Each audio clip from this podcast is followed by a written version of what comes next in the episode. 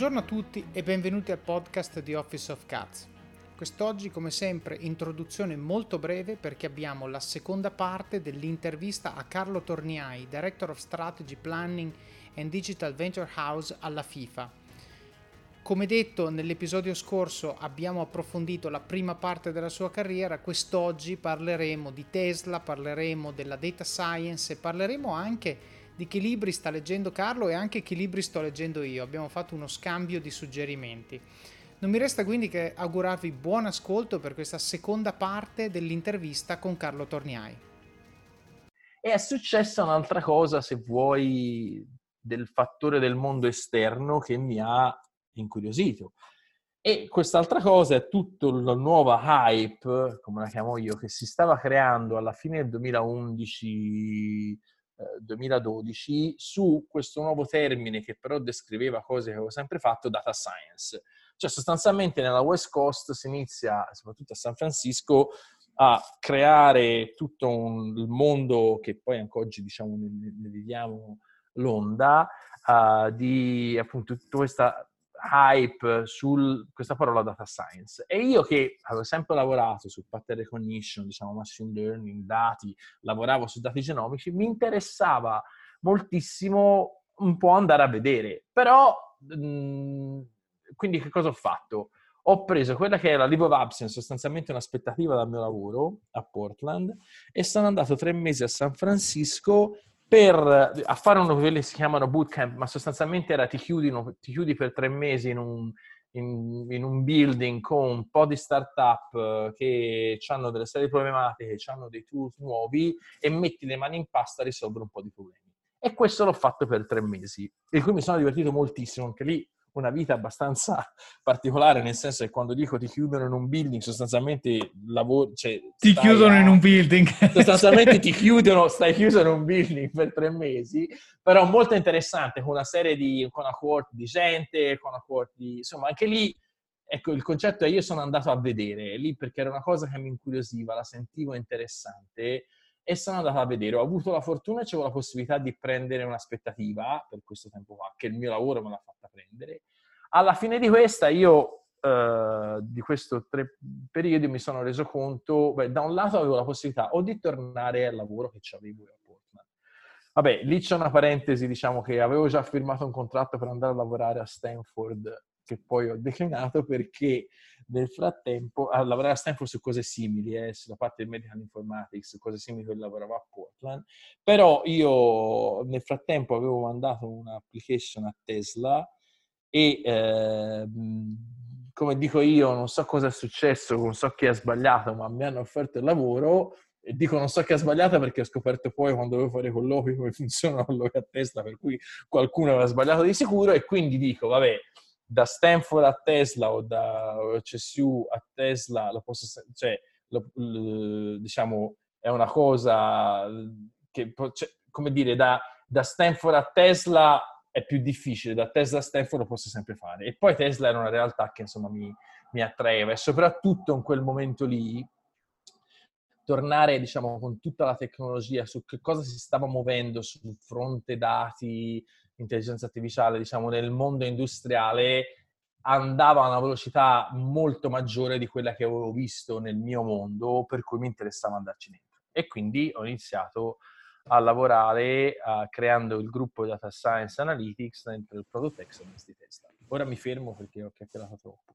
Sì, no, ma qua, qua, c'è una domanda, adesso poi Tesla magari ci racconterai perché penso che sì. molti sono curiosi di sapere cosa vuol dire lavorare a Tesla. Eh, però scusami una cosa Carlo, io t- devo chiederti qual è il tuo segreto, perché tu vai a lavorare. No, adesso... Sono, sono, allora, o che sbagliano gli altri, come il dici tu. Il segreto è che sono gru- son grullo. e il mio segreto è che sono allora, bischio, come si direbbe Scusa, facciamo, facciamo, la racconto così. Allora, tu lavori nell'e-commerce nel 2000, poi fai image recognition nel 2008, poi fai data science nel 2013 ed entri in Tesla nel 2014. Cioè tu hai beccato praticamente l'inizio di quattro ondate clamorose che hanno cambiato il mondo, perché l'e-commerce adesso lo consideriamo standard, ma nel 2000 c'erano eBay, mm. Amazon e basta. Ehm, l'image recognition nel 2008, nel 2008 Facebook iniziava a sdoganarsi dagli Stati Uniti, cioè Instagram non esisteva, non, YouTube era stato forse comprato da Google dieci Google. giorni prima, cioè stiamo veramente parlando degli albori. Poi data science, anche qui faccio un piccolo aneddoto. Io ho cominciato a fare il business analyst nel 2008 e la gente si chiedeva, mi chiedeva eh, che diavolo fai? Poi nel 2012 qual- qualche marchettaro ha avuto la buona idea di inventarsi il termine big data, che non c'è neanche tanta fantasia, e improvvisamente il mio lavoro diventa più figo di tutti. E la mia carriera accelera perché improvvisamente faccio una cosa che ha un nome.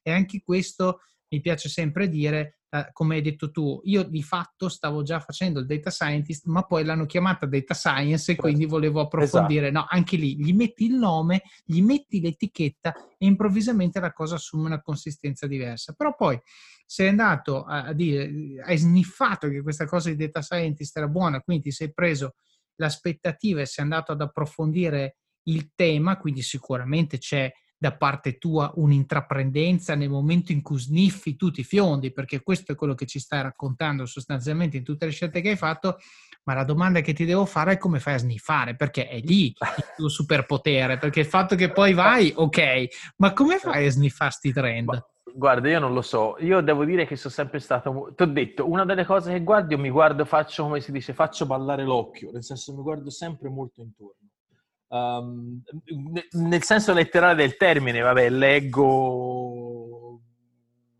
fan, guardo, mi informo, ma anche appunto, anche banalmente io guardo sempre anche dopo poi business un lavoro che, come si muove il mondo del lavoro. Non lo so io sono forse curioso di natura e un po' seguo quello che mi, che mi, che mi fa ballare l'occhio nel senso che vedo come interessante. Dopo non lo so può darsi ci ho avuto diciamo sono stato fortunato.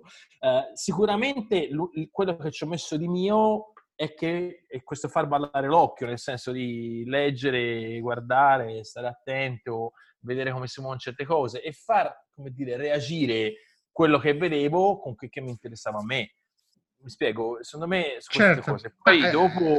La, fortu- la, fortuna comunque se ti capita una volta, tu sei a 4 e non hai ancora finito la tua carriera, quindi eh, voglio dire... So. Non lo so, eh, lo so o, però... o ce n'hai tanta. Eh, no, può essere. Però no, io credo che appunto sia un, una, una, curiosità innata, questo informarsi, stare attento uh, e niente. Però appunto, devo dire, non è che non ho mai, ti giuro, non ho mai avuto eh, come dire, la... e forse c'è, sì, questo, io in fondo sono sempre un po' irrequieto nel senso buono del termine, non, mi... Non mi, non mi, non mi, non trovo, non mi, non mi mette in posizioni molto confortevoli, sarà quello. Questo sicuramente ti permette di vedere. Poi dopo, se quel che vedi è la cosa che è più trend, sì, allora io avevo un'idea chiara sicuramente che tipo alla fine degli anni 90 era un unicum quello che si stava vedendo sul mondo delle start-up, dell'e-commerce, eccetera. Quello c'avevo la percezione chiara e mi interessava andare a vedere come la percezione chiara che stava succedendo qualcosa di interessante nel, nel, attorno a questo termine data science o big data eh, in quel momento alla fine, diciamo, del 2012 in America. Quello ce l'avevo chiaro. E questo, come ho fatto, non lo so, cioè, mi sono interessato, ho visto, ho guardato, ho letto e l'ho fatto interagire con quello che mi stimolava, mi interessava a me. Per cui diciamo. Ma forse è questo, questo, ballare l'occhio che tu dici, nel senso, è la curiosità, no? Di eh, magari spendere il tempo libero a informarsi, a documentarsi, a parlare con le persone, perché tante volte le cose non le vedi tu, magari le vede un altro e te ne parla quando state bevendo una birra, no? E certo. tu, e invece che dire che noia che mi parla di questa startup che fa macchine elettriche, invece ascolti con curiosità e fai domande e dici, ah, ma come, ma perché, ma allora cosa fanno, cosa non fanno? Cioè, questo probabilmente, secondo me, è, è il fil rouge no? che ti porta a queste opportunità, perché da sole queste opportunità qui non vengono. Chiaramente tutto l'iter del mando il CV, mi chiamano, faccio i colloqui, li passo, poi mi assumono, non ne parliamo neanche, cioè quello è di una complessità, chiaramente ciascuno ha, ha la sua complessità. Però già solo il fatto, secondo me, eh, cioè la cosa che mi pare unica del tuo profilo è il tempismo, che su nessuna di queste sei entrato eh, tardi, no? Cioè sei entrato sì. quando era già nota. Se io applico sì. a Tesla oggi, è bravo, nel senso vai a lavorare sì, in una grande azienda consolidata, festa finita. Il rischio per quanto che insomma Tesla è un'azienda magari forse ancora un po' shaky, però sì, sì. il rischio è molto più basso rispetto al tuo che nel 2014 probabilmente ci avevano 100 macchine, adesso non so il numero, ma poca sì, roba all'epoca. Decisamente no? si era più piccola di adesso, sì.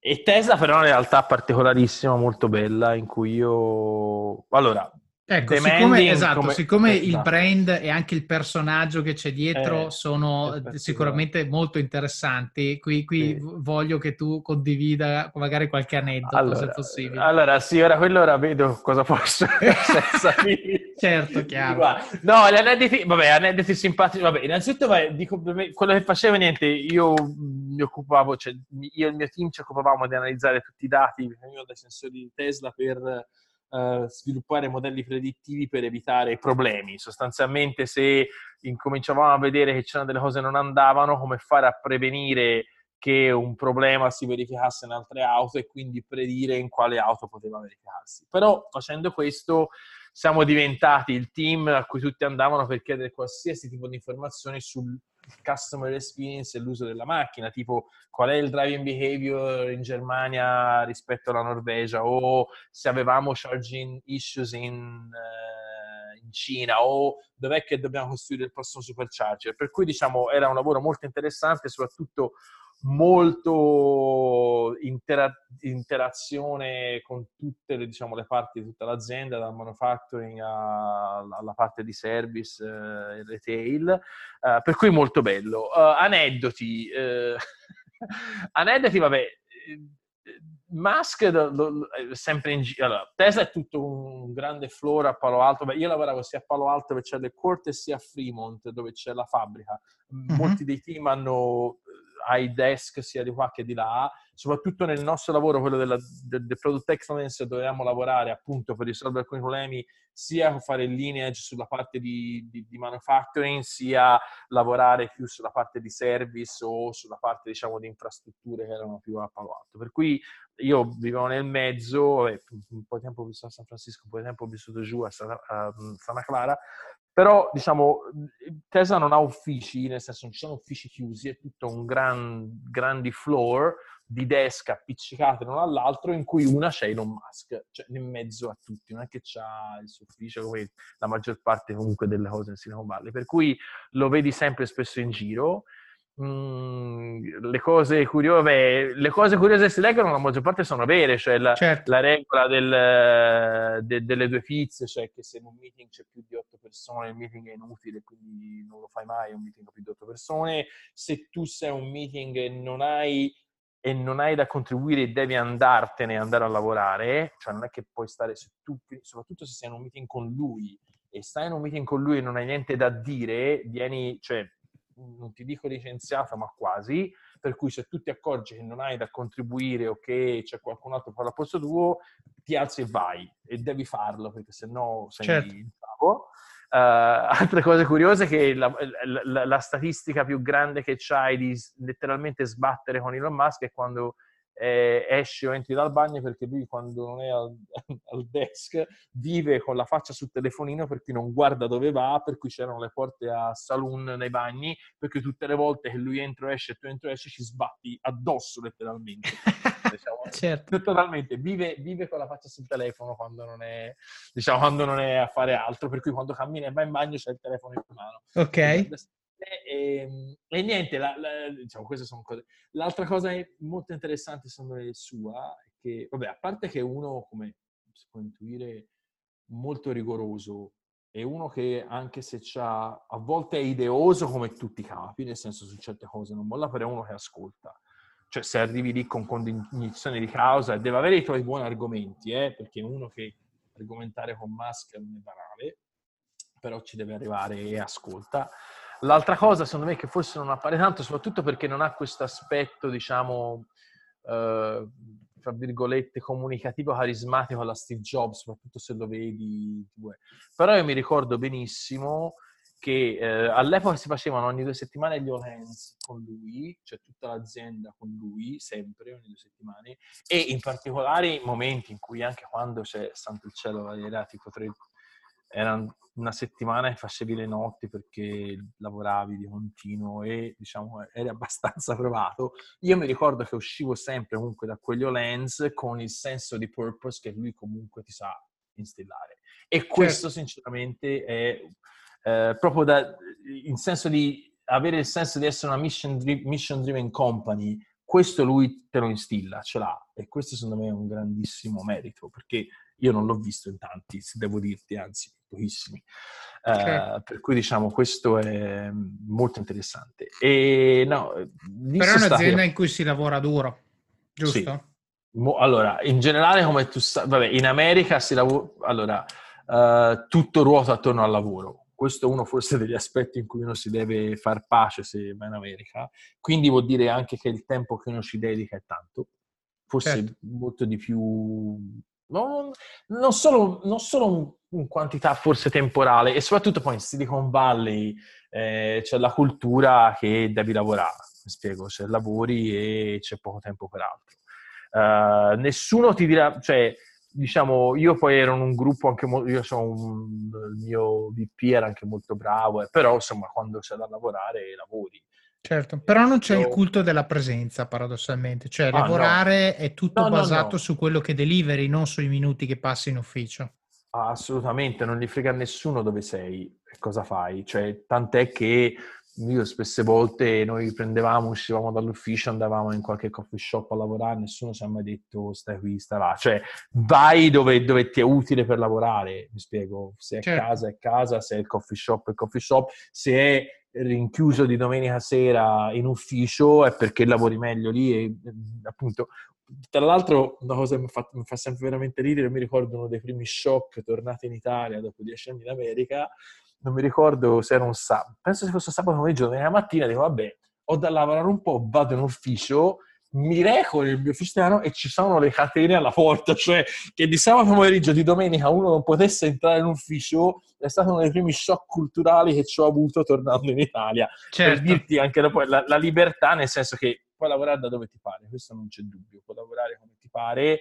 Uh, certo, se c'è dei meeting importanti con la clausola di qui sopra, vai online, ti colleghi o vai personalmente, ma nessuno gliene frega. Certo, ma questa magari sarà classica. una cosa che impareremo dopo questo In coronavirus, questo tempo, perché sì. eh, questo vedremo.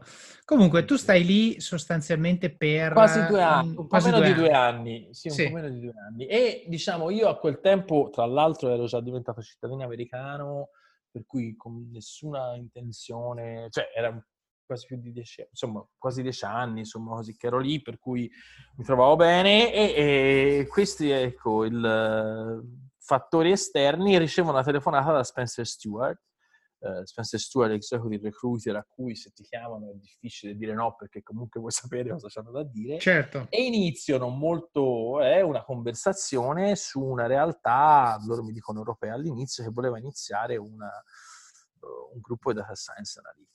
Eh, vado avanti e scopro poi che questa realtà, tra l'altro, è Pirelli, che è Italia, eccetera, eccetera. Io non sono troppo convinto finché non arrivo al colloquio col CEO, dove vedo invece, diciamo, una persona che vuole cambiare la cultura di un'azienda, diciamo, storica che esiste da più di cento anni, utilizzando, partendo da un punto che è iniziare a lavorare con i dati. E a me questo entusiasma molto perché io avevo visto, diciamo, una, in particolare nell'ultima esperienza lavorativa a Tesla, una realtà uh, così innovativa e nel, nel, suo, al core del suo DNA, del, mi spiego, così innovativa che aveva nemmeno il problema di porsi che tipo di organizzazione o cultura servisse per lavorare con i dati, era nata per lavorare con i dati. Dall'altra mi trovavo allo spettro opposto di una realtà che con l'illuminazione del CEO che capisce che per cambiare la cultura iniziare a lavorare con i dati può essere un trigger fondamentale. E a me questa intersezione, diciamo, di mh, come lavorare con i dati ha bisogno da un certo punto di vista di un certo tipo di cultura e di approccio, ma dal lato lo può innestare e lo può creare mi interessava tantissimo. e all'epoca era una delle prime realtà grosse industriali che tu l'altro conosci bene che voleva investire pesantemente in creare un gruppo così. E io lì il motivo per cui ho scelto è la sfida, perché mi è sembrata una sfida molto interessante, uh, una sfida un po' unica in cui avevo l'opportunità di vedere, diciamo, l'altro, il punto diametralmente opposto, se vuoi, di, de, del mio interesse, eh, e quindi ho detto sì e ho iniziato a lavorare come Data Science Analytics a Pirelli. Questo episodio è supportato da Scalable Capital, il tuo compagno ideale per iniziare a investire in modo semplice, sicuro e conveniente.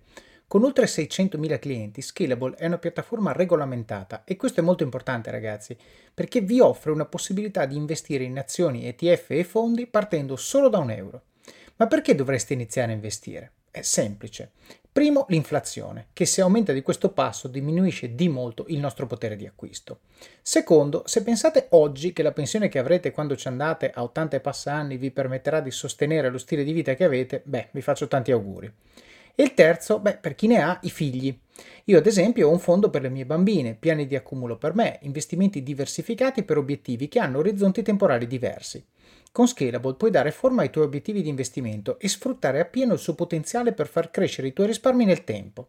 L'importante è iniziare per step e Scalable non ti permette solo di acquistare azioni o ETF, ma anche di imparare come funziona il mondo degli investimenti.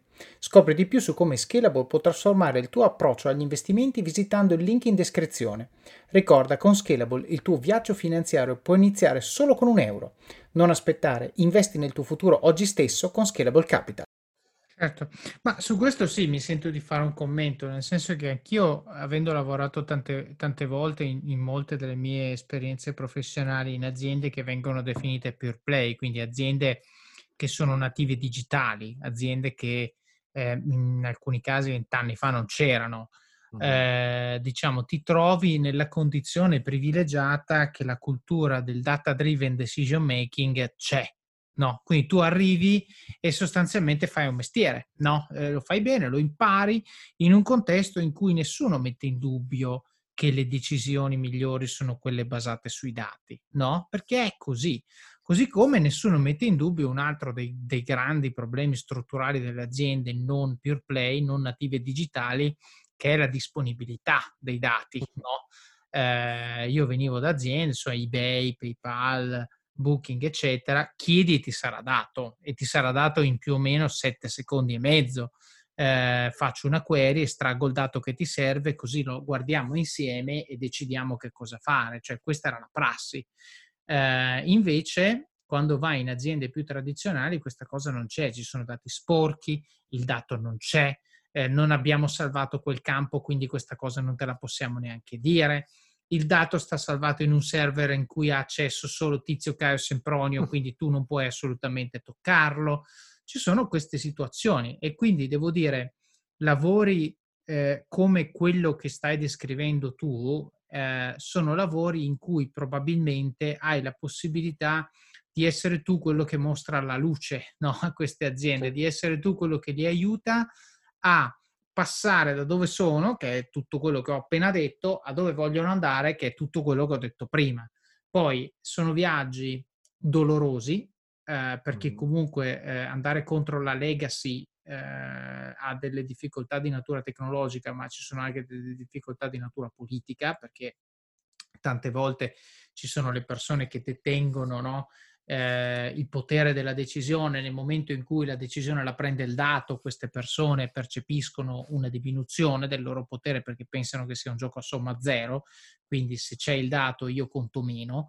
Um, cosa che non è assolutamente vera perché anzi tu conti di più perché hai l'esperienza di aiutarci a leggere il dato che noi non abbiamo perché noi il dato lo leggiamo in maniera asettica mm. uh, e quindi questo in realtà è, è, un malinteso che capita molto molto spesso e poi, secondo me, c'è anche la componente di appunto cambio culturale, cioè dove tu arrivi e devi, devi mostrare eh, una resilienza incredibile nel, eh, diciamo, cercare di portare la, l'infrastruttura tecnologica che ti permette di non avere i problemi che ho citato prima di disponibilità, di accesso e di tracciamento. E dall'altro lato l'aspetto culturale, dire ok, abbiamo i dati, sono disponibili, tracciamo tutto, adesso usiamoli e poi dall'altra parte magari c'è una cultura in cui le decisioni vengono ancora prese a pranzo, al ristorante, per dire, no? Eh, perché succede così. E quindi non ho dubbio che, che ti sia stata presentata questa sfida eh, con, con, una pill eh, sicuramente on paper eh, molto interessante. Adesso mi interessa capire com'è andata, nel senso ci sei rimasto un bel po' di tempo. No, Io ti ho conosciuto, sì. che eri lì, sì. quindi sicuramente eh, so che è successo tantissimo, no? In sì. quegli anni Pirelli è cambiata molto, io ci sono stato tre anni prima, quindi chiaramente l'azienda era un'azienda diversa, e, però mi interessa capire appunto l'aspetto culturale più che, più che le cose tecniche, certo. l'aspetto culturale no, come esatto. l'hai vissuto. Guarda, secondo me è stata un'esperienza bellissima, molto bella, da cui ho imparato tantissimo e devo dire che appunto c'è stato una... L'aspetto culturale è quello appunto mo- molto interessante, nel senso che uh, c'era sicuramente tanta voglia di cambiare, e, si sono fatte tante cose, secondo me, in quella direzione. Secondo me è stata molto bella l'esperienza nelle fabbriche, l'esperienza di esporre i dati alle persone in fabbrica, fare formazione, fare il percorso con le risorse umane di come si fa a qual è un, un, hiring path per data scientists, data engineers, che all'epoca, diciamo, in Italia erano delle prime cose che la creazione di un gruppo, secondo me, di data science analytics che poi è stato anche abbastanza di riferimento, per cui per me, diciamo, ci sono stati tanti e dal punto di vista culturale è stato un, un, un percorso molto bello, fatto a tappe, come dici te, anche doloroso, però in cui secondo me abbiamo visto anche molte, molti frutti e molta, molta apertura. Ecco, secondo me è stato un cammino molto interessante. All'inizio noi eravamo, diciamo, quasi una startup interna, poi diciamo siamo, ci siamo più istituzionalizzati, se vuoi, perché ti devi anche un po' strutturare. Ho avuto molta libertà, per cui, insomma, la libertà di formare un gruppo molto interessante, molte, molte, molte persone, diciamo, molti aspetti collaborativi belli. Diciamo, dal punto di vista culturale, le cose che, che, che per me sono state molto, molto interessanti è che comunque trust and transparency, anche se a volte è difficile, pagano sempre, in fondo, uh, come, come, pillars in cui, in cui, io definitivamente credo. È stata una journey che comunque ha portato anche uh, l'azienda a delistarsi, rilistarsi con un moltiplicatore, diciamo, del luxury brand, per cui anche dal punto di vista dell'impatto è stato molto positivo. Uh, per me, diciamo, è, è stata veramente un'esperienza, un'esperienza molto, molto, molto interessante. Ma allora io volevo farti una domanda, ma faccio uno statement e poi te la faccio come domanda, o magari ti Vai. chiedo un commento su questo statement. Allora, eh, la faccio a te perché sei il primo che intervisto che chiaramente eh, ha un percorso simile al mio eh, in ambito analytics e data. Allora, una delle cose che, di cui io sono fortemente convinto è che chi capisce i numeri di un business può fare virtualmente qualsiasi mestiere all'interno di quel business. Dico virtualmente perché chiaramente per alcuni mestieri servono competenze tecniche che se non le hai non puoi farlo, però concettualmente se tu capisci che cosa concorre alla creazione di valore di un business, sia essa la, la supply chain piuttosto che il processo di vendita, piuttosto che il marketing, comunque tutti questi aspetti concorrono alla creazione del valore che poi alla fine va a finire nel conto economico. Eh, se tu capisci questo, puoi veramente fare tanti, tanti mestieri diversi all'interno di un business. Ok, quindi il consiglio che io do sempre ai giovani che mi dicono: Ah, ma eh, secondo te dovrei fare una carriera nei dati, negli analytics, eccetera, eccetera. Quello che dico io è: eh, se tu vuoi comprare tempo mentre fai carriera, cioè aspettare di specializzarti in una cosa piuttosto che un'altra, piuttosto che un'altra, però intanto comunque crescere, il mondo dei dati è un, ottimo, è un ottimo posto dove stare, perché se tu oggi entri nel marketing, fra dieci anni probabilmente farai marketing, difficilmente farai finance. Certo. Mentre se tu oggi entri in analytics, fra dieci anni potresti fare il CFO, potresti fare il CMO, come capita a me, potresti fare il CTO, potresti fare, eh, cioè, tantissime altre cose, no? Perché dagli analytics tu vedi tutto, essendo una funzione di supporto, tu magari per sei mesi supporti la funzione del marketing, per sei mesi le vendite, poi eh, adesso nel tuo caso tu hai fatto DNA, all'Università dell'Oregon, eh, image recognition prima, poi hai fatto supply chain e altre cose in Pirelli, Tesla facevi la performance dei veicoli, cioè comunque alla fine sono tutte cose molto diverse che ti creano un profilo ricchissimo nello stesso numero di anni in cui uno magari fa il verticale a fare, eh, non so, contabilità piuttosto che marketing o vendite. Quindi chiaramente cresci anche a livello di numero di esperienze che fai a parità di lasso temporale. Nel tuo caso, sei entrato con, io qui ho il profilo LinkedIn davanti, no? che dice Head of Data Science Analytics, e poi sei finito a fare un ruolo ancora più ampio di prodotto, se non sbaglio. E quindi proprio per dire, adesso appunto io ti chiedevo il commento, ma per dire che alla fine quello che conta, se tu capisci i numeri di un business e capisci veramente come avvengono i ricavi e che cosa determina i costi, puoi poi, eh, diciamo, espandere il tuo raggio d'azione su tante funzioni. È corretto secondo te questo? O perlomeno l'hai visto anche tu nella tua carriera questo? Sì, secondo me sì. Poi dipende molto anche dall'indole personale, eh, questo non c'è dubbio. Però sicuramente il, vantaggio, la cosa bella che a me mi ha sempre entusiasmato lavorare in, in, in aziende sulla parte dati è che to- non solo tocchi e vedi tante parti, come dicevi te, appunto dalla logistica alle vendite, ma sei costretto a interagire fisicamente con chi sono le persone che sono esperte di quel dominio, perché come dici te, io no, non posso essere l'esperto di tutto, per cui una delle cose più interessanti per me, oltre a vedere i numeri, è l'interazione che necessariamente nasce con le persone nei vari, nelle varie divisioni, nei vari rami. Cioè, anche se avevo una struttura completamente flat a Tesla, ma uh, avere noi, io avevo solo gruppi di lavoro con gente che veniva da, dalla fabbrica, dall'autopilot, dalle batterie, dal reliability engineer, dal service, in certo. qualsiasi in qualsiasi problema dovevamo affrontare.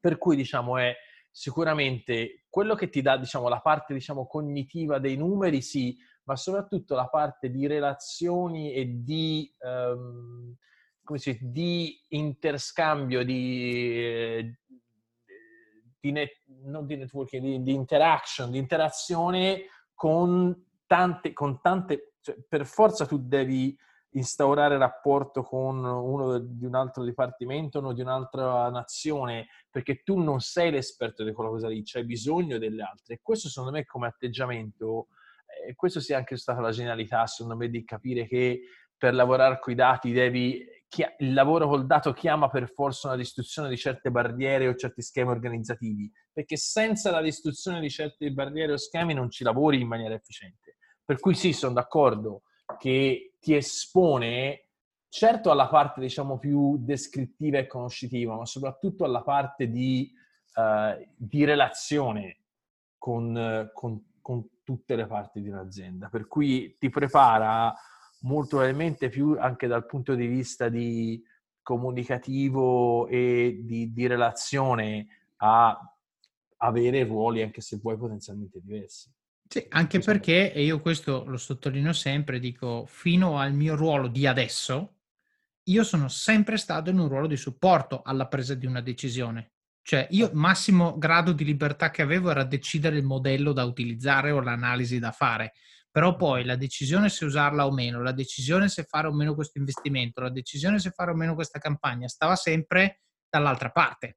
Quindi la componente di relazione che dicevi tu, eh, eh, diciamo, serve a due vie. Da un lato a capire esattamente il problema che ha la persona di fronte a me e nel farlo crescere, perché sto imparando qualcosa, perché sto capendo il suo problema. Quindi con la mia curiosità io faccio domande non finalizzate a dire ok, fammi scrivere sto maledetto brief di questa analisi così te la faccio e ti stai zitto.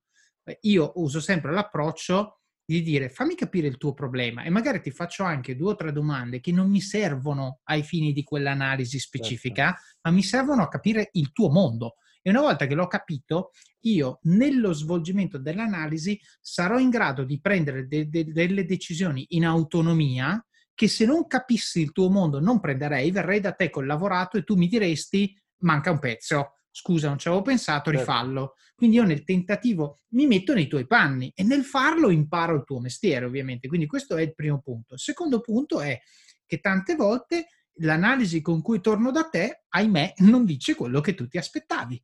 E qui abbiamo un problema, perché io sostanzialmente ti devo dire che quello che tu ti aspettavi che io venissi a confermarti non è così. Quindi la tua idea è sbagliata, no? E quindi la capacità di costruire relazioni con queste persone serve soprattutto in questi momenti. Nei momenti in cui tu devi deliberare cattive notizie, sostanzialmente, però devi fare mantenendo innanzitutto una credibilità professionale sul fatto che tu stai difendendo il tuo punto. Due, lo devi fare con il rigore che è insito nel fatto che tu vai da uno che ha un'esperienza enorme su quella cosa, però ehm, diciamo non ha, eh, cioè tu non hai dei dati a supporto del fatto di aver ragione, cioè, o meglio, scusa, tu certo. hai dei dati che dicono che tu hai ragione, lui ha l'esperienza che dice che ha ragione lui, che si fa?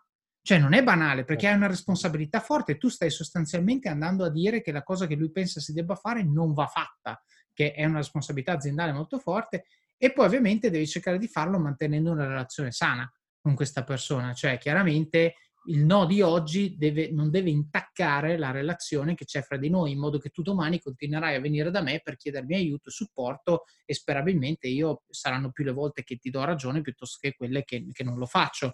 Eh, però tutto questo aspetto relazionale, secondo me, soprattutto i giovani che vedo oggi eh, intraprendere la carriera nel mondo degli analytics, eh, tendono a vederlo in secondo piano, no? tendono a focalizzarsi più su imparare un linguaggio di programmazione in più, è, è tutto utilissimo, però alla fine lo scarico a terra del tuo lavoro è tramite la persona che tu supporti, quindi se non riesci a metterti nei suoi panni, a capire quello che ti dice e poi a parlare il suo linguaggio, fai fatica fai molta fatica ad avere impatto. Assolutamente, assolutamente, sono, sono totalmente d'accordo. Infatti uno dei percorsi, diciamo, più interessanti è come instauri più che su sì o no, su certe decisioni, un percorso di, di hand holding, se vuoi, verso un, una modalità diversa di prendere decisioni. Mi spiego, e questo è, è, è fondamentale. E ci vuole anche qui pazienza e tempo, ovviamente. Certo, e secondo me anche, eh, cioè pazienza e tempo sicuramente sì, eh, mi viene a dire anche un po' di mentorship, no? Nel senso che alla fine alcuni questa cosa dell'interpersonale ce l'hanno, alcuni no, ma si può imparare, cioè si può smussare tanto, questo è quello che voglio dire. Quindi l'importante come sempre è uno, prendere coscienza del fatto che c'è un'opportunità, non è un problema, ma è un'opportunità nell'imparare queste, queste skill eh, e poi sapere sempre che fin tanto che non sei tu quello che prende la decisione finale, ma è un altro, hai necessità di convincerlo, cioè questo, questo è un dato di fatto, esatto. quindi tanto, infatti, tanto di guadagnato, no? E infatti per me non solo, ma uno degli aspetti che ultimamente mi sta interessando tantissimo e credo sia anche un aspetto molto sottovalutato in tutto il mondo, diciamo nella deriva un po', se vuoi, tecnocratica su intelligenza artificiale, è l'aspetto del human argumentation o human in the loop, cioè perché comunque anche qualsiasi, cioè il, come ar- proprio la capacità argomentativa nel senso positivo del, del contesto in cui si può argomentare su decisioni, soluzioni e dove si crea un contesto iterativo anche di, val- di, valutazione delle soluzioni che mettiamo in campo, credo sia una cosa veramente poco esistente, poco, su cui ci si focalizza poco. Uh, ci si focalizza molto di più in avere un modello, nell'accuratezza di un modello, ma secondo me siamo ancora abbastanza impreparati, dico come umani, a, a, a tutto quello che è un contesto argomentativo che è necessario perché si sviluppino soluzioni anche di automatismi data driven, però sostenibili. Sostenibili nel senso che siano, vabbè, eh, trasparenti, capibili. Mi spiego, e questo è un aspetto, secondo me, che ultimamente mi interessa anche molto dal punto di vista delle mie diciamo, interessi, fra virgolette, un pochino più al lato, se vuoi, un pochino più... Allora qui eh, metto però... flag, gli ascoltatori adesso ti, ti, ascoltano, perché se ti interessa ultimamente vuol dire eh. che è il trend dei prossimi cinque anni. Vanno, vai, vai, ah, spiega, eh... spiega, che gli ascoltatori prendono no. anch'io prendo appunti. Eh, no, per me, diciamo, eh, beh, ci sono tanti che dicono che bisogna inventarsi una nuova disciplina da un certo punto di vista, è un po' che si dice, no? Perché per esempio, che importanza hanno certi approcci sociologici o umanistici dentro il problema dell'intelligenza artificiale, fino al problema dell'argomentazione, per esempio, è un punto cruciale. Per cui, diciamo, ancora sono, siamo, tranne poche aziende di punta dove si vede cosa, siamo proprio impreparati dal punto di vista del processo decisionale e del contesto socio-argomentativo che creiamo nelle aziende a lavorare con soluzioni avanzate di intelligenza artificiale. Certo. Un po' perché prendiamo le decisioni su queste cose come siamo abituati a prendere su cose che conosciamo già, come si decide sul budget, come... e invece bisogna prendere in modo diverso, ma anche proprio, non solo come processo, ma anche proprio come contesto che, che esiste da creare. Ecco, questo secondo me sì, io credo che nel futuro ci sarà molto da lavorare su questa cosa. Magari non sarà un, un lavoro, però sicuramente è un, appunto, è un tema che a me appassiona perché lo sento come un, tra virgolette, in senso positivo, un problema, no? Per cui tutto quello che per me è problematico in senso buono è affascinante, però credo che ce ne sia veramente bisogno. Non so se anche certo. dal tuo punto di Ma vista. sì, secondo me tu stai parlando, giusto per fare un esempio concreto, eh, correggimi se sbaglio, tu stai parlando di, per esempio, se, tu, se noi pensiamo alle auto che si guidano da sole, eh, una, un, un, aneddoto che ho sentito è di aziende che si pongono il problema di dire se l'auto sta guidando secondo un certo percorso e poi c'è un ostacolo imprevisto e l'auto deve sbandare per evitare di urtare questo ostacolo, la classica nonnina che sta attraversando con, con il carrello, eh, ci, ho quattro ragazzi, eh, bambini che stanno tornando da scuola sulla destra e una mamma con passeggino a sinistra. Dove giro? Ecco, questo è un problema etico. No? Questo che, è un problema etico. Che nessuno si è mai posto. Vacanze in Sicilia o in Sardegna? Con i traghetti GNV porti tutto quello che vuoi, ti rilassi fino a destinazione e se prenoti entro il 14 maggio, posto ponti a partire da 33 euro. Non c'è modo migliore per andare in vacanza. Scopri i dettagli su gnv.it. Offerta valida sulle linee Napoli-Palermo e Genova-Olbia, 10.000 posti disponibili. O oh, che se lo pongono, è un problema abbastanza classico, ma io dico qual è il? Ma il mio problema è qual è il contesto socio-organizzativo di un'azienda in cui si possa rispondere in maniera argomentativa solida e ragionevole a questo problema. Come ci risponde a questo problema? Capito? Perché secondo me ci manca il, pe- il pezzo che ci fa rispondere a questo problema o altri problemi che banalmente anche, vi spiego, in maniera ragionata, in maniera che sappiamo ripetere, in maniera che c'è un, un, percorso, in maniera che c'è un processo, in maniera che c'è un contesto. Ad esempio, molte, uno, uno, dei problemi è sicuramente il gap di conoscenza che c'è spesso fra top management e specialisti, ma, questa, ma anche diciamo, mettere in condizione come si prendono le decisioni, come le rivediamo, come, come si mette in grado una persona di capire tutti i limiti e tutti i problemi di un certo modello per esempio questo qui, o di un certo modello di machine learning che metto in produzione, come fa- facciamo reassessment delle implicazioni? Perché spesso le implicazioni di cosa? Mi spiego, secondo me siamo molto impreparati a tutto quello che, che è necessario di costruire intorno a supporto per avere decisioni anche sul problema etico che dici te. Per me è un problema molto, diciamo, sociologico argomentativo in cui c'è bisogno di sicuramente di tirare dentro questo campo tante expertise che non sono tecniche, questo non c'è dubbio, ma tirarle dentro in un contesto interessante, mi spiego, o intelligente e, e disegnare, disegnare, io li chiamo contesti socio-argomentativi, nel senso proprio organizzativo anche del termine, fino ad arrivare anche ai processi decisionali che adesso secondo me non ci sono. Perché per rispondere in maniera adeguata a quel, a quel problema lì, devi avere un contesto argomentativo, perché banalmente la gente ti deve poter obiettare e quelli ti possono essere in grado, tu devi mettere in grado quelli che non hanno conoscenze tecniche di obiettare sul tuo modello. Come lo fai? Mi spiego? Cioè, questo secondo me è un problema. Certo. E quindi è, è direttamente, cioè la tua capacità di coinvolgere, cioè quello che stai dicendo, mi, mi viene da ripeterlo così, la mia capacità di, di, raccogliere feedback e input da un non tecnico è direttamente, che, che, può avere un sacco di valore da aggiungere, è direttamente proporzionale alla mia capacità di farmi capire da lui quando parlo.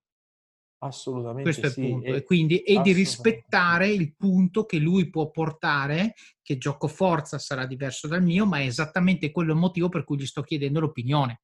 Perché se lui vede il mondo come me non mi serve.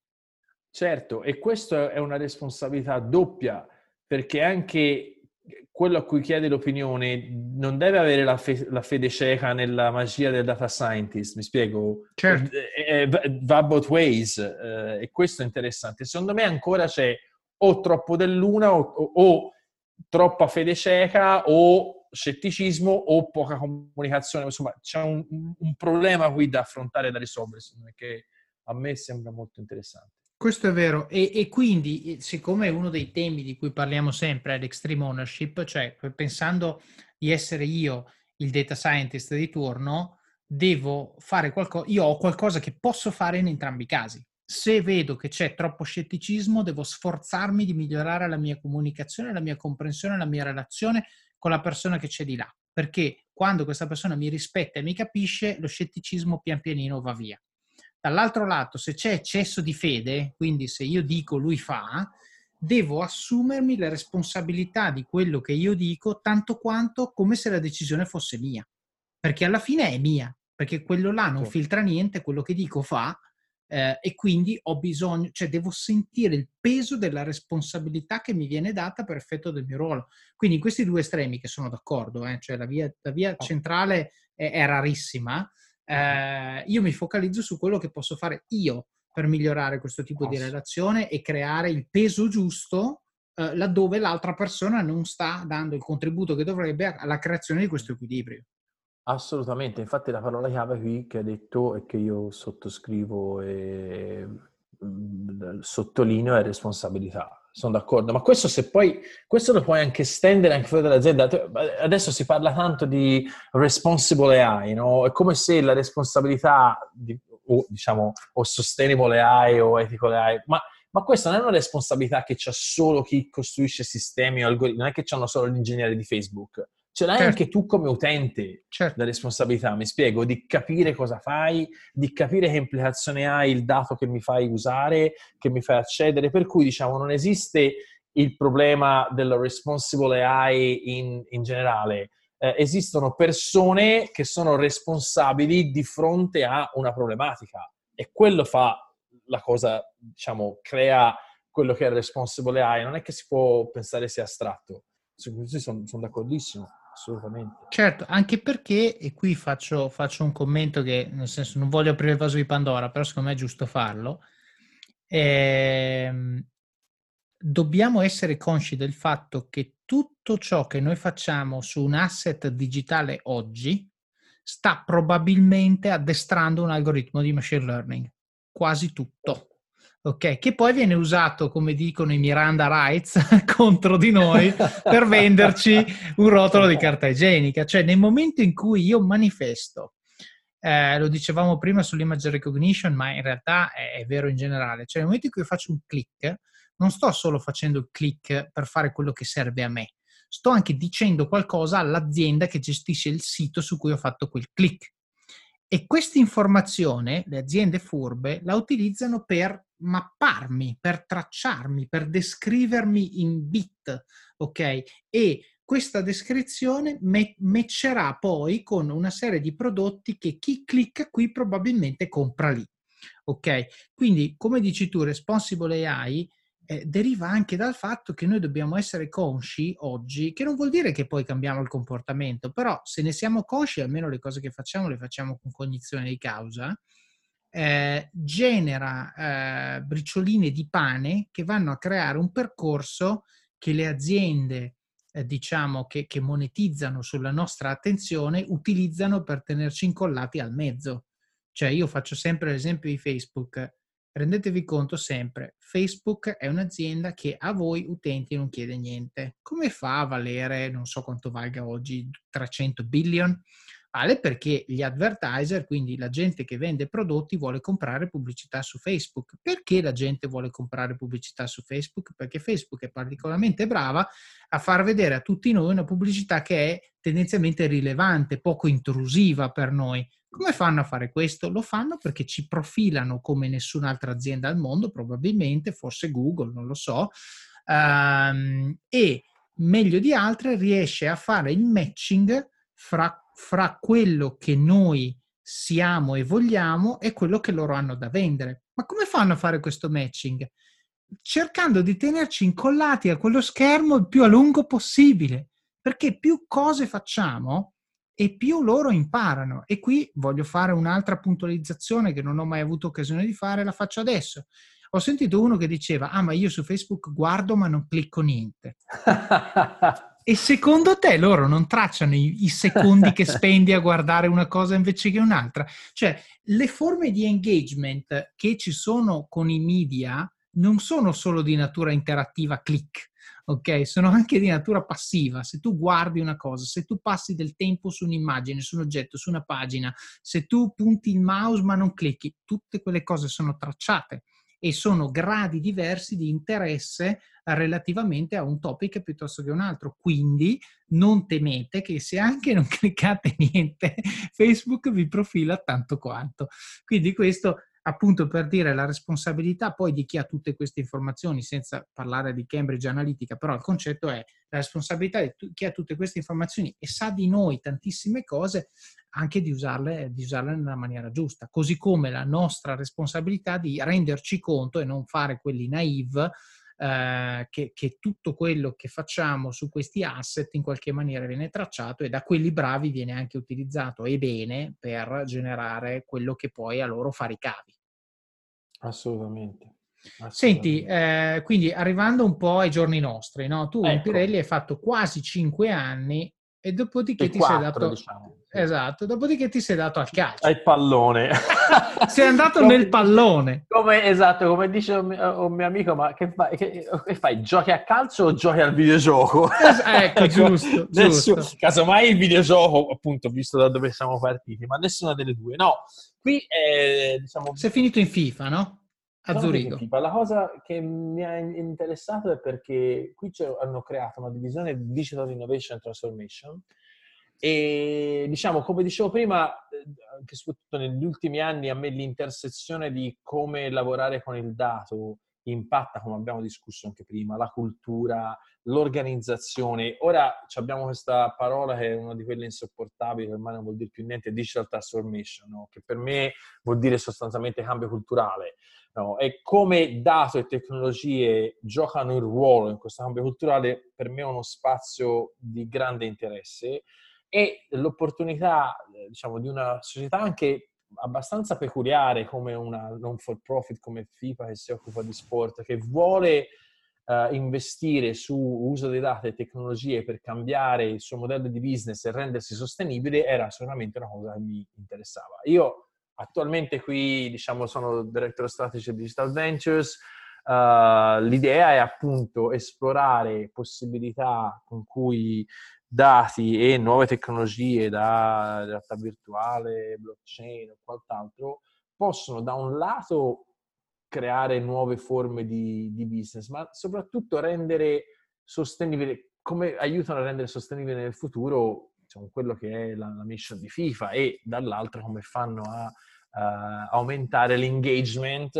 se vogliamo, offline, nel senso dei tornei, delle cose, online. Per cui diciamo questo è un ruolo in cui io negli anni sono sempre più cresciuto con una, un ruolo più diciamo di leadership e strategico. Qui diciamo è anche un, ruolo propriamente strategico perché sostanzialmente supportiamo le varie divisioni in vari progetti uh, diciamo, strategici sulla parte diciamo tecnologica.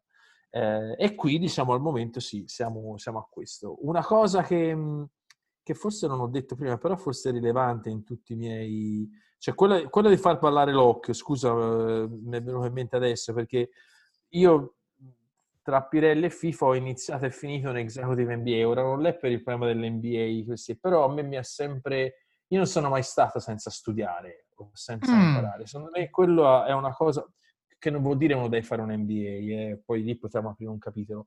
Però... Studiare vuol dire aprire un libro e leggerlo con studiare, attenzione. Eh, bravo, cioè... bravo, non è che vuol dire fare il, il, il, il coso col bollino, mi spiego. Certo. Cioè, ora ho detto, Però questo secondo me è parte anche di, una, di quel far ballare l'occhio, che aiuta a far ballare l'occhio meglio, mi spiego di cui si diceva prima.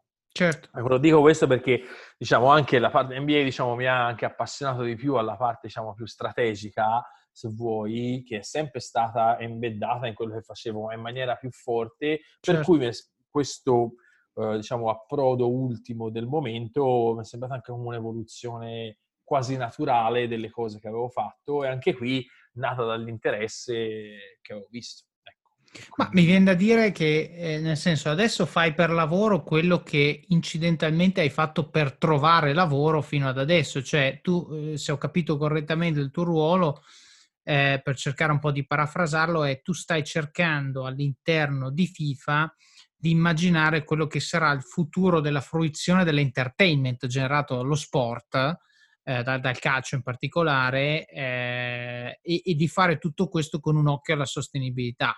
No, sì. de, de, del modello di business è quello che magari Blockbuster per chi se lo ricorda non ha fatto quando ha avuto la possibilità di sostanzialmente Netflix, esatto. comprare Netflix invece hanno detto no no ma la gente vuole venire nei nostri store e fast forward dieci anni Blockbuster bancarotta e Netflix vale adesso non so quante centinaia di miliardi però sostanzialmente eh, questo è un po', è un po il, la, def- la, job description no? di quello che sì, mi pagano, per far, mi pagano per far ballare l'occhio, diciamo. Faccio, esatto. Mettiamo... Questo e, e, quello che, è, che tra l'altro che figata, però se ne so, si sono presi quello giusto, mi viene da dire, perché, no, il track record. E, e, però la cosa che hai appena detto mi piace molto, nel senso è, è un po' il consiglio pratico, no? Come facciamo a far ballare l'occhio? Dobbiamo restare informati. Allora, abbiamo parlato durante, durante, la nostra chiacchierata sicuramente in maniera estesa del network, dell'amico, del, del professore, mm. dell'ex capo, insomma, che in qualche maniera comunque sono persone che possono fungere da riferimento, possono magari avere l'opportunità, possono anche spesso e volentieri, e lo dico sempre con grande, con grande gioia, eh, possono anche avere un problema per cui tu sei lì a dar loro una mano. Cioè, io dico sempre, i rapporti sono bilaterali, no? Tanto quanto io mi aspetto di essere utile agli altri, mi aspetto che gli altri possano magari avere me in mente nel momento in cui gli si presenta una particolare opportunità eh. che per me potrebbe essere rilevante, non necessariamente di lavoro, è eh, opportunità di qualsiasi tipo.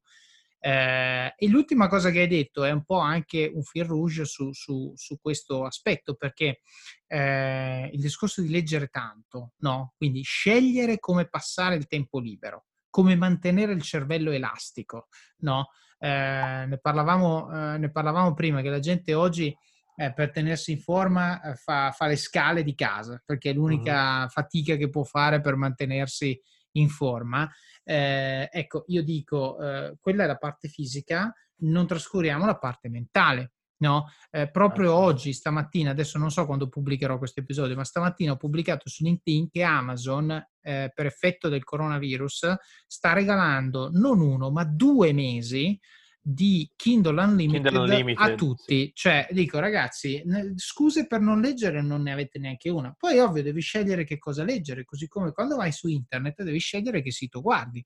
Se tu decidi che spendi 30 minuti al giorno a informarti, scegli il tipo di informazione. A me piace molto, c'è una pubblicità che gira adesso in Italia, non so se tu vedi la pubblicità italiana, credo che la facciano su, su Mediaset perché parla un po' di, de, dei loro canali di informazione che sostanzialmente parla di eh, informazione curata. Nel senso che se tu vuoi essere sicuro che le cose che vedi siano vere al giorno d'oggi, devi scegliere la fonte, ok? Perché se tu guardi Facebook ti scrivono ah, è sbarcato il barcone eh, con la gente che c'ha il virus. E non è vero, è fake news, lo fanno per fomentare l'odio, ok? E quindi quello che voglio arrivare a dire è lo stimolo intellettuale che ti arriva dalla lettura curata, che sia un libro, una rivista, eh, anche lì rivista, dipende da che rivista, un sito web, un blog, eccetera, eccetera, eh, potrebbe, se letto nella maniera giusta, quindi con l'occhio attento, con l'occhio che balla, come dici tu, con la mente elastica e attiva, eccetera, eccetera, potrebbe diventare, potrebbe dare il là a una scelta, un'opportunità, un, un qualcosa che dà una direzione alla tua vita. Perché tanta gente, quando si sente parlare anche di queste start-up americane che poi valgono billion, eccetera, eccetera, nascono tipicamente da un'idea che non è che il founder ha avuto sotto la doccia, ok? E se l'ha avuta sotto la doccia è perché negli ultimi tre mesi aveva letto A, B, C, D, eccetera, eccetera, e, e sotto la doccia li mette insieme. Ok, ma non viene mai il fulmine di Zeus che ti colpisce il cervello e ti dà l'idea. E quindi tutto questo anche osservare i pattern, collegare i puntini e vedere il mondo con, con gli occhi di uno che, che, anticipa i trend è figlio di questo. Quindi meno male che l'hai detto perché assolutamente secondo me è, è... Ecco, ti ho chiesto qual era l'arma segreta, mi sa che ce l'hai appena detto. A questo punto però mi devi dire cosa sta... Io ti cosa sto leggendo, tu mi devi dire cosa stai leggendo. Allora, io come ho detto prima sto leggendo questo libro di Chris Voss che si chiama Never ah, Split the Difference. Ho appena finito di leggere Deep Work, eh, che è un libro che sostanzialmente tesse le lodi eh, contro la tendenza di oggi, eh, tesse le lodi del lavoro, del lavoro ininterrotto, cioè di quando spendi eh, tempo su un progetto, passa quattro ore consecutive senza distrazioni, senza internet, senza telefono, senza niente, e dà dei trucchi su come farlo e ne spiega un pochino anche i, i pro e i contro. E il prossimo invece che ho in lista, quindi ti ho dato l'ultimo, ti ho dato l'attuale e ti ho dato anche il prossimo, si chiama aspetta che te lo dico perché ce l'ho qui, credo che si chiami Small Numbers di eh, Michael eh, qualcosa. Adesso, eh, se vuoi dirmi magari cosa hai letto tu, intanto te lo trovo. Allora, io sto, leggendo, io sto leggendo, quasi finendo The Infinite Game di Cynic. Ok. Bello, ma Simon Sinek, no? Sì. Simon Sinek, sì. È quello del cose. Start with Why, no? no esatto, Start with Why, poi Leadership Last, molto bello decisamente. E poi vabbè, avevo, eh, avevo, sto leggendo insieme a questo The Age of Surveillance Capitalism eh, di Zuboff. Ok. I'm Sandra, and I'm just the professional your small business was looking for. But you didn't hire me because you didn't use LinkedIn jobs. LinkedIn has professionals you can't find anywhere else, including those who aren't actively looking for a new job, but might be open to the perfect role, like me. In a given month, over 70% of LinkedIn users don't visit other leading job sites. So if you're not looking on LinkedIn, you'll miss out on great candidates like Sandra. Start hiring professionals like a professional. Post your free job on linkedin.com/people today. Okay. Queste sono le mie, le mie letture momentanee. Segno e metto in lista. Il mio l'ho trovato è Small Data di Martin Lindstrom. Okay, Ed è sostanzialmente un libro che, eh, allora, me l'aveva suggerito qualcuno, l'ho messo in wishlist e non l'ho comprato, poi l'altro giorno me l'ha suggerito un collega e, e adesso è sul mio Kindle, eh, che sostanzialmente parla di come fenomeni, ecco, un po', un po parla della tua vita. Perché ecco, parla, allora magari lo leggo così capisco eh, qualcosa. Forse dovresti. parla di come eh, fenomeni macroscopici eh, siano stati eh, cioè, determinati da piccoli spostamenti eh, di, di, di, alcuni trend che sono ovviamente la, la, causa o correlati molto strettamente con la causa del fenomeno macroscopico. No, adesso forse facendo un esempio di attualità, io non l'ho ancora letto, ma ho letto solo la, la sinossi, eh, sostanzialmente potrebbe essere una cosa tipo parla di come quattro contagiati di coronavirus a Wuhan avrebbero significato un milione di contagiati 45 giorni dopo nel mondo. No, no, be- be- bello, me lo segno, me lo segno. Questo, guarda, su Kindle adesso costa 3,50 euro, quindi anche okay. lì ci sono poche scuse. Ma tu sei su Goodreads? Io sono su Goodreads, certo. Eh, allora, tutto... Quando tutto, finisco eh, lì siamo, siamo, totalmente, siamo tutti controllati, appunto, eh, come Age esatto. of Surveillance Capitalism. Eh, diciamo, esatto. facciamoci controllare. Esatto. esatto. Ascolta, la domanda finale che faccio ai miei ah. ascoltatori, eh, di solito è una domanda molto aperta, quindi la faccio così anche a te in generale.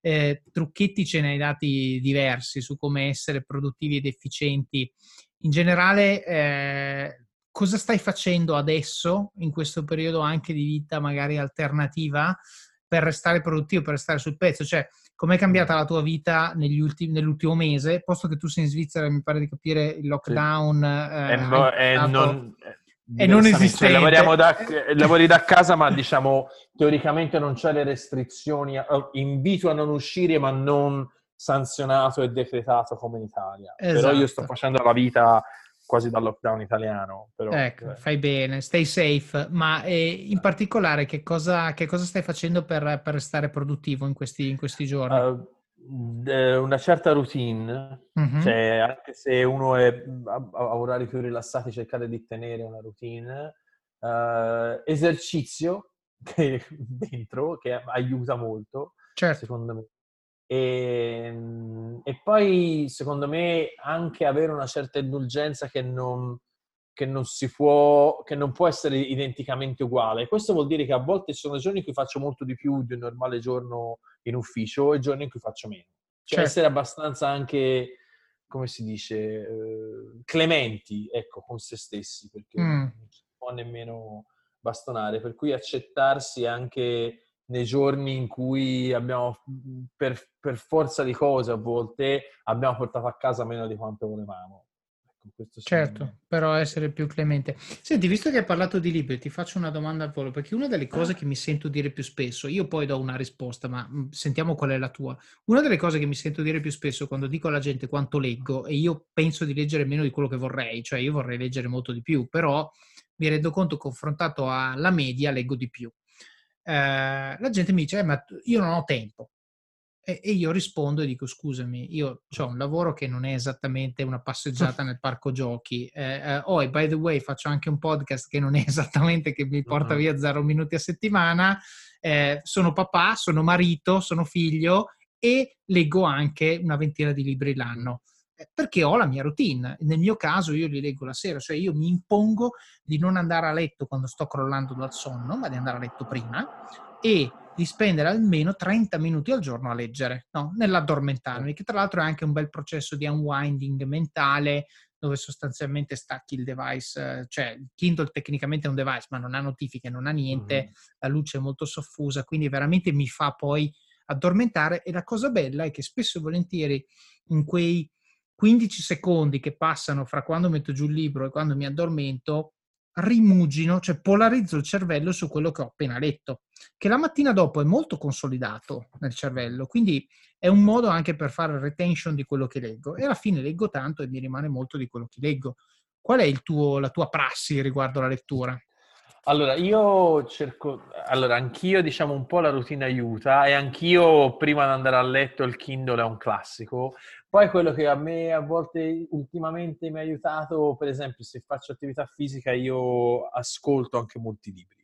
Ah, eh, non, certo. non, tutti i generi, cioè non, non, riesco a ascoltare qualsiasi cosa, però libri, diciamo, semi cioè li ascolto, per cui quello, diciamo, è uh, aiuta. Per cui, e per me anche sì, e poi il tempo, come in tutte le cose, cioè, si trova, cioè, appunto, magari meno un episodio in meno di una serie televisiva che uno guarda, certo. o mi spiego, cioè, quello è sempre una questione di scelta.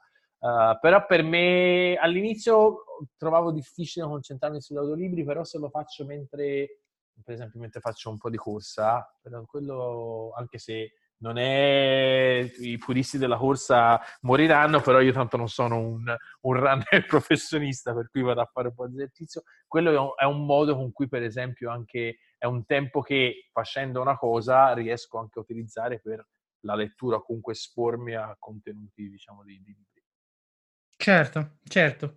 Beh, mi sembra il modo giusto per, per chiudere questa chiacchierata, secondo me, lo stimolo alla, alla lettura alla lettura, um, chiamiamola educata, quindi io non dico di non leggere libri di fiction, io ne leggo, eh, per la precisione uno ogni tre, così la gente sa anche qual è il mio ratio, eh, uno ogni tre, perché è giusto svagarsi, ci mancherebbe altro, è giusto passare tempo anche a riposarsi e a ricevere stimoli eh, anche alla nostra fantasia, alla nostra creatività, non solo a cose che siano immediatamente actionable il giorno dopo e che, e che ci rendono migliori, perché anche questo secondo me ci rende migliori, però come dico sempre, eh, anche il cazzeggio va fatto con disciplina. Certo. forse, forse è la cosa su cui la disciplina serve di più, perché lì è facile che ci scappi la mano.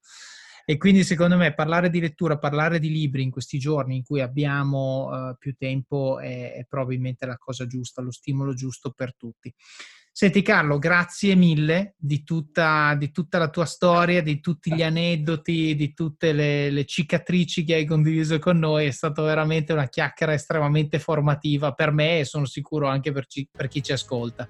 E anche per me, grazie, grazie mille, grazie. Eccoci qui, finita anche questa seconda parte dell'intervista a Carlo Torniai, un'intervista ricchissima di spunti dove ci ha raccontato il suo segreto, il segreto per rimanere sempre al passo, anzi addirittura per essere avanti rispetto agli altri e cavalcare trend quando sono ancora nicchie prima che diventino mainstream e quindi poi fare passi di carriera molto veloci, molto decisi in settori assolutamente innovativi e stimolanti. Spero che vi portiate a casa una cosa dall'approccio di Carlo, che è quello che lui non smette mai di studiare, non smette mai di informarsi, non smette mai di fare e farsi domande.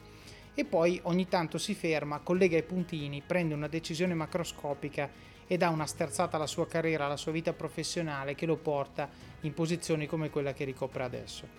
Interessante anche pensare che il suo lavoro di adesso eh, alla FIFA, noi pensiamo che il calcio sia uno sport, in realtà la FIFA il calcio lo vede come un prodotto.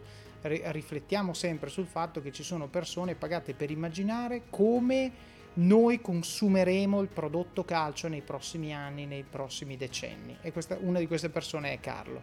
Ecco, sempre per vedere le cose da prospettive diverse.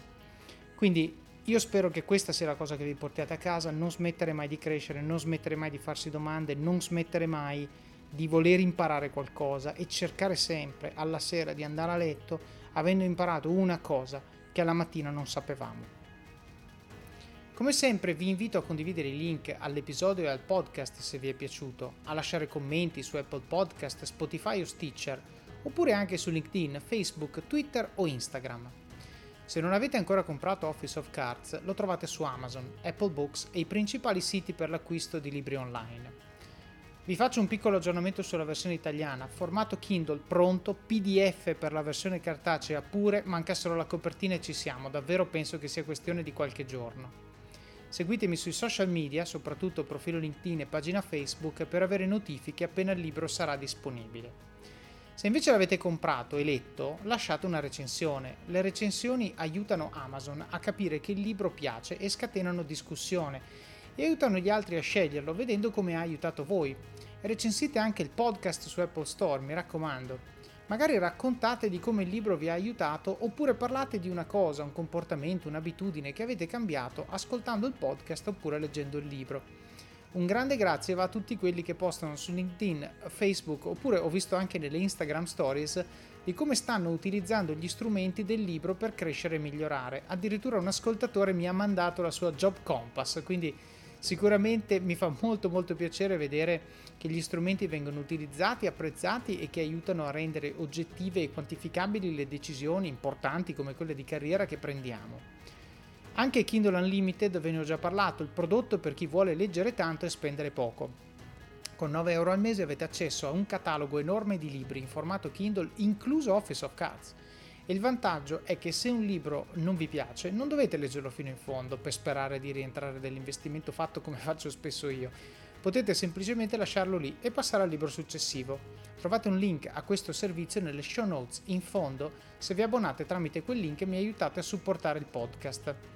Un altro suggerimento che vi do sempre per la parte libri è Blinkist, anche qui trovate il uh, link all'interno delle show notes. Blinkist è un tool che vi permette di leggere libri eh, in versione riassunto, quindi in 20 minuti avete sostanzialmente letto il 90% di quello che il libro aveva da dirvi. È un ottimo modo, io lo utilizzo in alcuni casi per leggere un libro, appunto lo leggo così, in altri casi lo uso per capire se un libro mi interessa e nel momento in cui mi interessa poi vado a prendermi il libro e leggo anche quello.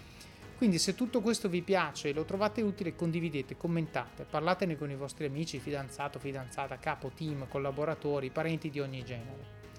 Un altro modo per supportare il podcast, questa volta passivo e senza sforzo, è andare su it.officeofcards.com barra libri oppure sulle show notes di questo episodio e cliccare sul primo link che trovate in alto prima di fare il vostro shopping su Amazon. Io su Amazon compro di tutto, gli ultimi acquisti che ho fatto sono stati un libro che recensirò sicuramente qui sul podcast, si intitola The Code, The Evaluation, The Protocols, Striving to Become an Eminently Qualified Human di Jocko Willink. le immancabili salviette water wipes per mia figlia e la gomma di Xantano, che era un ingrediente che non conoscevo, l'ho scoperto leggendo un libro scritto dal mio amico Tommaso Arrigoni che si intitola uh, Uno chef senza sprechi ed è un addensante per fare gel e spume. Capite bene che in questa quarantena mi sono un po' annoiato e quindi sto provando a elevare il livello della mia cucina domestica. Sono certo che in questi giorni di quarantena abbiamo fatto tutti un po' più di shopping online e Amazon è decisamente comodo per moltissimi prodotti. Se volete aiutare il podcast basta cliccare su quel link che potete anche salvare nei vostri preferiti e poi fare il vostro shopping nella stessa sessione di navigazione, quindi aggiungendo al carrello e completando il pagamento senza abbandonare Amazon. Amazon a me riconosce una piccola commissione e a voi non costa nulla. Come sempre vi ricordo che tutto quello che guadagno da qui viene reinvestito nel podcast per renderlo sempre più ricco e utile. Seguite Office of Cards sui social e commentate, suggeritemi libri da recensire, persone da intervistare oppure fate domande, che poi affronterò negli episodi di domande e risposte. E non dimenticatevi di iscrivervi al podcast e al blog, così riceverete notifiche quando escono i nuovi episodi. Grazie per l'ascolto, il supporto e soprattutto per la voglia che avete di crescere, di imparare e di migliorare, sia voi stessi che le persone intorno a voi anche in giorni come questi. Alla prossima!